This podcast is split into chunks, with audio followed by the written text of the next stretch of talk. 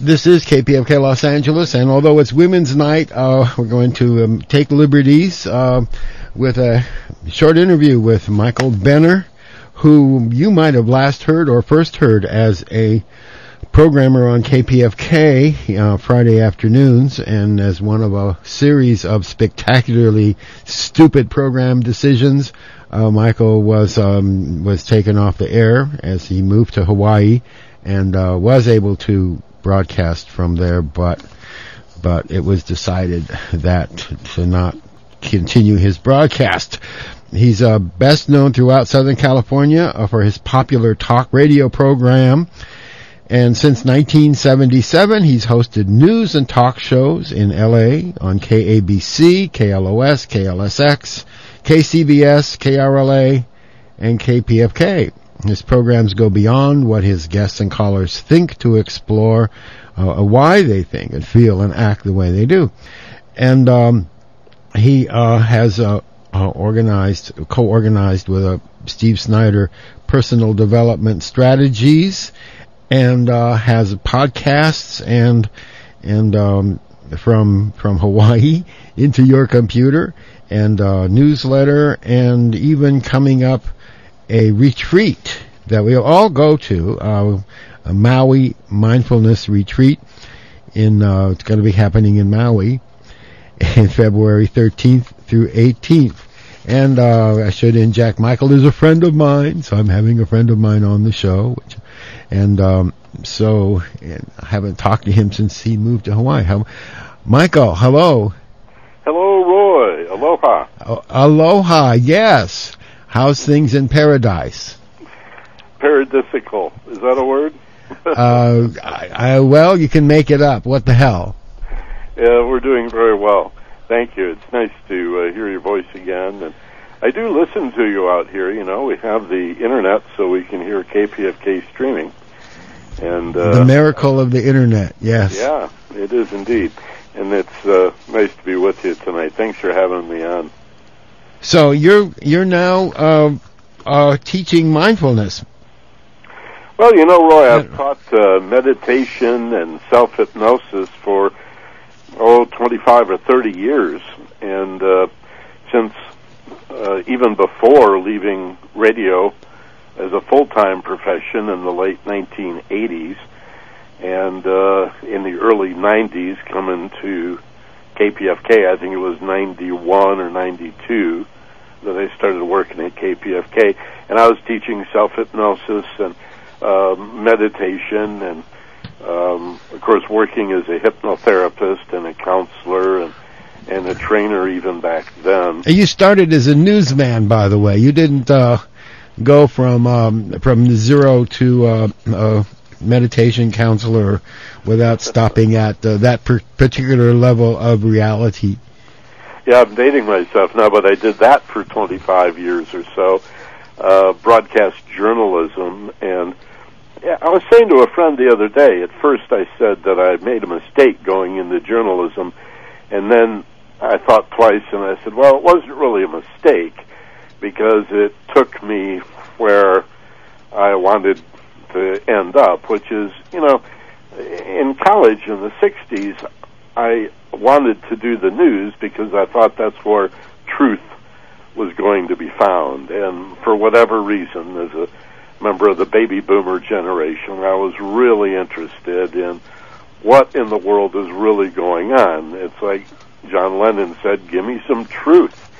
And I was passionate about it, so I just figured news is where to go. And aha, I'll get behind the scenes and I'll say what nobody else is willing to say about civil rights and the war and the economy and so on. And I found out that uh, after a few years, news was largely irrelevant. Politics and government and current events was interesting, and I still think it's important to be well informed. But the real issues, it turns out, came down to, for me anyway, human consciousness. And as you were saying a minute ago in introducing me, not only what do people think, but more importantly, why do they think and feel and and act the way they do. So my radio news became radio talk shows that on the surface sounded like a current events talk show. Tell me what you think about the news. But what I always did was go a little bit deeper then into, well, why do you feel that way? Or why do you think that's true? And, uh, you know, we had a lot of really interesting discussions. People, for example, who are basically uh, uninformed or unreasonable often thought they had the same right to an opinion as everybody else. And I guess in one sense they do, but it certainly made for interesting radio. And so I just started looking deeper and deeper and deeper into the the nature of fear and anxiety and stress and the way these uh, emotions and attitudes and belief systems really limit our thinking, our feeling, limit our consciousness, cause us to feel separated and, and alienated and see anything that's different as other and even opposite.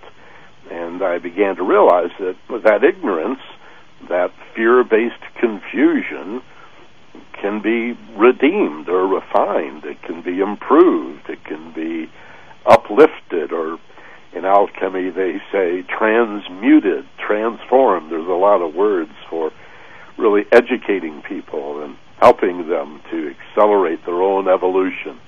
And so I've always been a personal growth junkie and my interest now in promoting mindfulness is really not all that new. It's just a focus, really, Roy, on one particular kind of meditative practice, which uh, I think is imperative for people that are interested in first discovering their nature and then developing that nature. The nature. So, um, so that's how you you have come to mindfulness as a um, specialty in the approach of consciousness.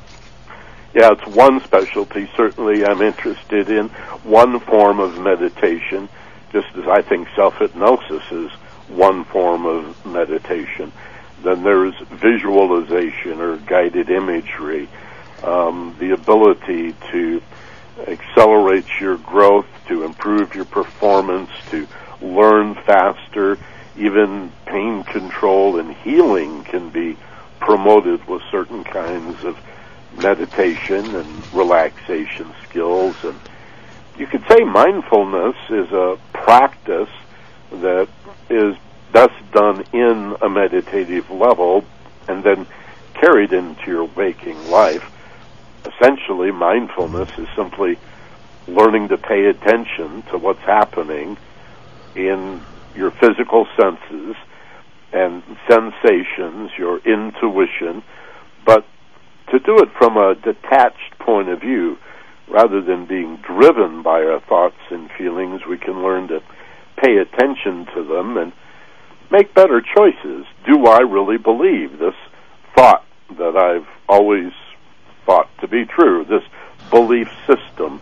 Am I going to continue to think this way or am I going to re examine it? We can make better choices about which thoughts to empower and which thoughts to release how to promote positive love-based feelings and uh, again redeem if I can use that word or to refine or improve negative fear-based feelings and through a process of understanding mindfully mindfulness and understanding they really go together then we can as I say redeem or transmute or improve or change our fear-based feelings into love-based feelings, and uh, all of this process, as well as choosing better behavior, is much easier to accomplish as we learn to become more mindful, to pay attention to what's happening right now, to to free ourselves from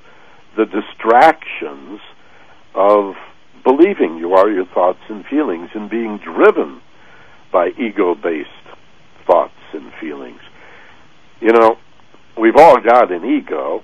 It's the part of us that identifies with the individuated, the separated or alienated self. and it's very, very fear based. Its job is to ride shotgun, to have our backs, to look over its shoulder. But too often we let the fear based ego into the driver's seat. And most people live most of their lives with the ego at the wheel and the accelerator or the brake.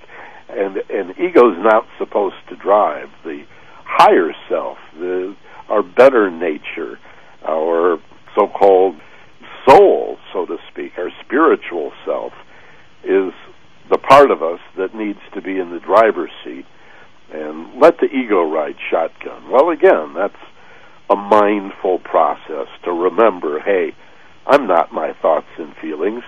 I'm the part of me that, from a relaxed, calm, elevated point of view, can look at my thoughts and feelings and not even judge them. You know, not even, that's another part of mindfulness is bringing your attention to whatever you're doing right now, free from the distractions of this thought stream and the feelings that are blended in it, and doing it without judgment. Most of what's going on in our heads when our thoughts are not applied to a particular task, like reading or balancing a checkbook or figuring out a map and where you are on the map, when our thoughts are not applied in that way, mostly what they do, Roy, is obsess on three things that don't really serve us and are not really in our interest, except this is what the ego likes to do because it is fear based. One is constantly seek attention and approval. Number two, to find some way to control other people and the events and circumstances that are happening to us. And number three is this perpetual judgment of is this a good thing or a bad thing? Is this right or wrong? Am I with the winners or am I a loser?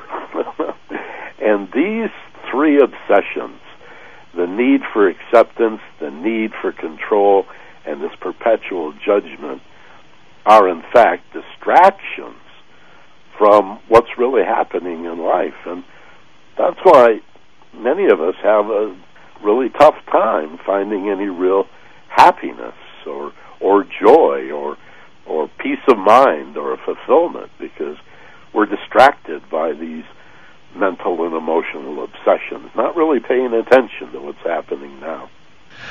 Um, most of us have our minds now in Egypt, and I wonder where mindfulness would play a part uh, if you are in Cairo and in the demonstrations, and you are facing alternatives of um, run like hell, get a gun, throw a rock, or be there peacefully and bring the kids. Well, one of the, the I'm sure there are many challenges that would come up. It, it's it's hard for me to empathize. I, you know, I have this tendency to overlay my own interests and biases and prejudices over the people that I believe are in that square.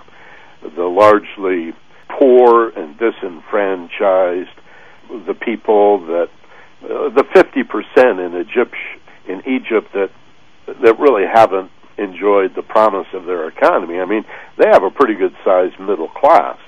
And then they have this upper middle and upper class that uh, live in gated communities in very nice houses with swimming pools and spas and really nothing in the middle. It looks like what's happening to the United States as we lose our middle class. There's just the rich, the very rich, and the poor, the very poor. Well, I think that's basically who is in the square in Cairo are the poor, that representatives of that 50% that are just fed up with the corruption and um, the lack of opportunity that they have in in in an economy that works for some, but certainly not for everyone. So there's a little revolutionary in me left over from the '60s that that I'm tempted to project on those people. I'm not an Egyptian, so and I've never really been poor, not really, not like there are hundreds of millions or billions of truly poor people in this world. So it's hard for me to really empathize and know what they're going through. I presume that most of those people are ready to give their lives for a revolution. They've been identified, uh, their pictures have been taken, they, they've sort of cast their lot with uh, Mubarak leaving and some better government taking its place. So I, I, you're right. I think the eyes of the world are on not only Cairo but Tunisia, and now we're wondering what else is going to happen in the Middle East. I've also been interested in the reaction of the right wing in America and their coordinated effort to portray this as uh, a failure of Barack Obama's. And you know the really crazy right wing, the Glenn Beck and Rush Limbaugh and Sean Hannity on the way far out edge of the right, uh, making this really coordinated effort to make Barack look like a Muslim and and uh, part of the Muslim Brotherhood and the new word the right wing has been using this week is caliphate and uh, this is all part of a conspiracy to bring uh, Islam to America. Like the Muslims are going to take over America. Like that would ever happen. Conspiracy to bring audience back to Glenn Beck's program.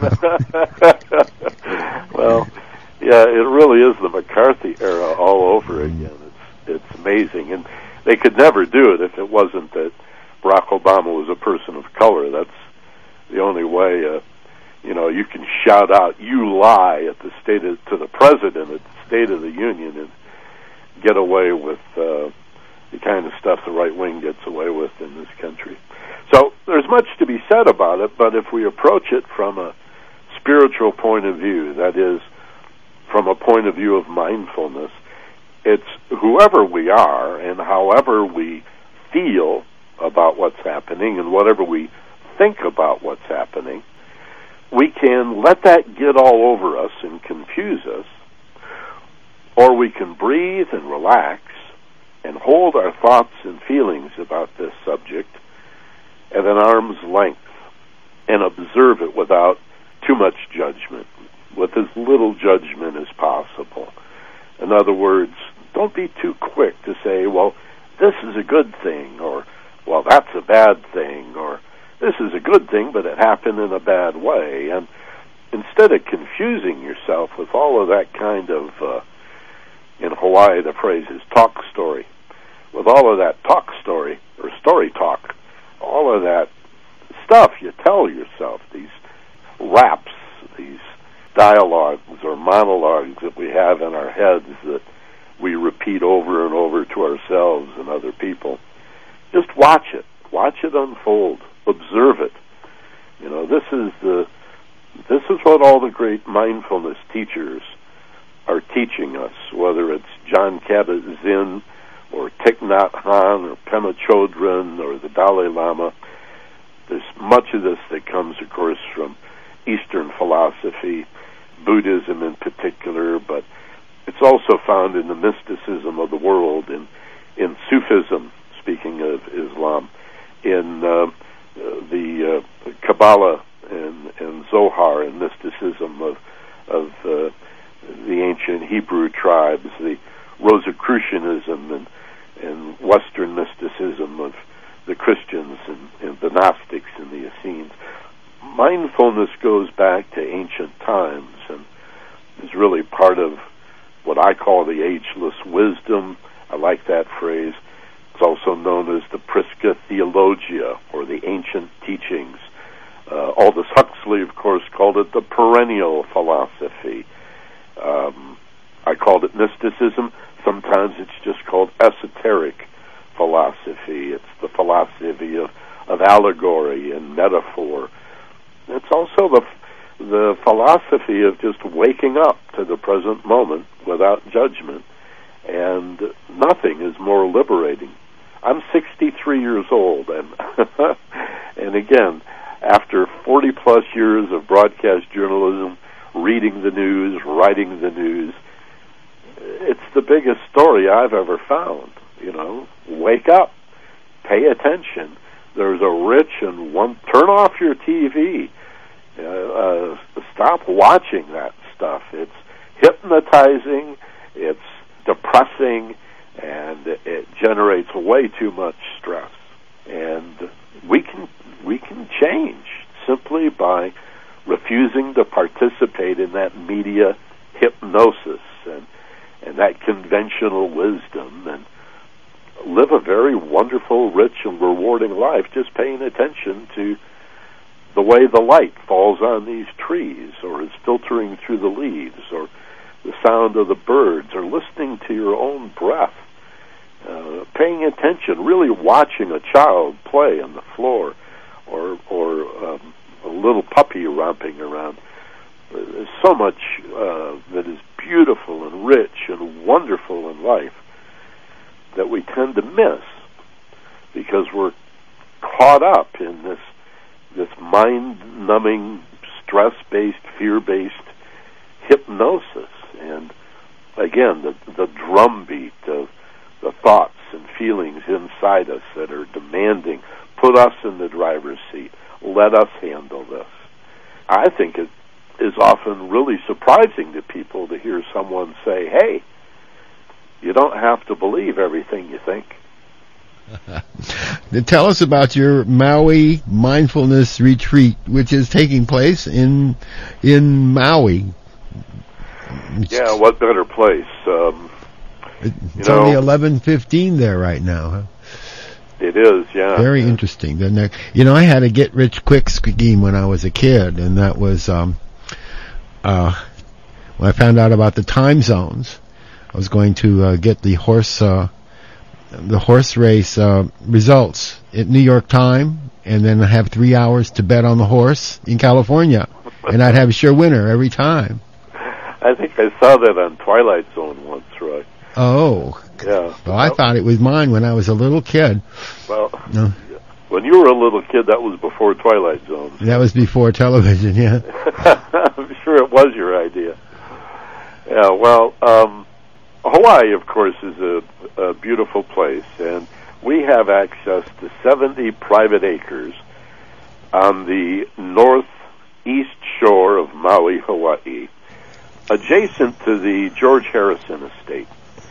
Uh, it's right on the bluff overlooking the Pacific Ocean.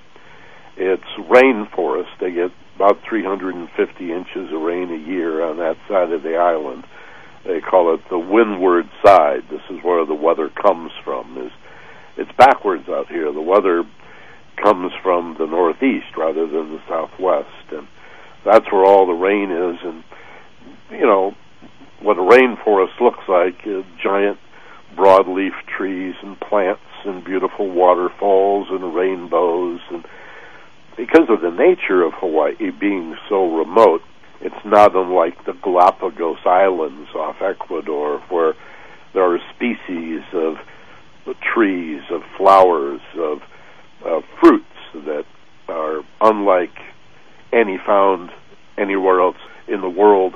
Uh, birds as well, and uh, and other animals evolve to be. There's even a rooster here called a Maui rooster that is unlike any other rooster a regular old barnyard rooster, but it's evolved over the years and and has become unique.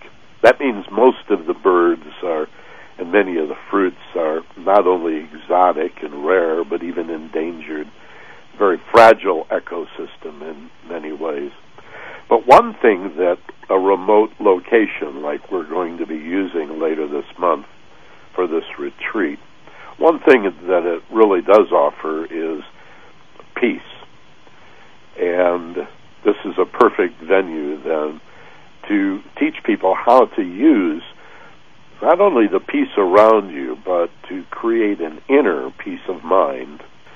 You and I have always talked in the radio about peace being more than the absence of war, more than the absence of violence, that it really is a level of consciousness or a state of mind that we can give to the world uh, Gandhi's line about be the change you wish to see in the world speaks to this idea be peaceful, come from a peaceful place. Well, meditate. And Steve and I have done a premium audio series for just over three years now that we podcast out for 99 cents a program, the exorbitant price of 99 cents, uh, called Finding Yourself in Paradise. And we always hasten to add that the paradise doesn't mean you've got to come to, to Maui to learn to meditate, although we'd like you to. We're talking about a, a, a paradise inside that meditation provides. Again, a quiet, uh, inner space that we can create, whether we use visualization or not. And that provides expanded awareness. As we calm our emotional nature, the mind quiets, and our awareness expands. That means we get smarter. We're less likely to overlook little details. Our memory improves, and in particular, our intuition which is emotional intelligence, is enormously enhanced. And we come to understand ourselves better. And then instead of judging other people, it's easier to empathize because you have this personal experience of what they might be going through. So it's using external peace and quiet in a beautiful place in terms of this particular retreat to practice creating an inner peaceful place for the purpose of expanding awareness, being mindful, reducing stress, being a more effective problem solver, and just being happier and more fulfilled in your life because finally you can understand why you think, feel, and act the way you do. And how can somebody find out more information about the retreat, which is February 13th through 18th on Maui? Well, probably the best way is to use the internet to go to either one of our sister sites. The one that Steve and I broadcast or podcast this premium audio program, Finding Yourself in Paradise. That website is focusedpassion.com. And there's an ED in there, if I'm saying it clearly. After the W's, it's dot focusedpassion.com. And you'll see a big colorful button that says Maui Retreat. Click on that. Or go to my website, which is theagelesswisdom.com, and you'll see a similar button. Both sites have lots of other stuff going on, all kinds of. I've got a free podcast called The Mystery School on the Ageless Wisdom site. We do that every Sunday afternoon live and then podcast it out a couple of days later. And we've also got a lot of free articles on human potential and personal growth, white papers, and all kinds of interesting stuff for you to do. Got a video conference that we do on Thursdays, and either one of those sites can direct you to the others. So. Okay, that's theagelesswisdom.com, theagelesswisdom.com, or focused focusedpassion.com.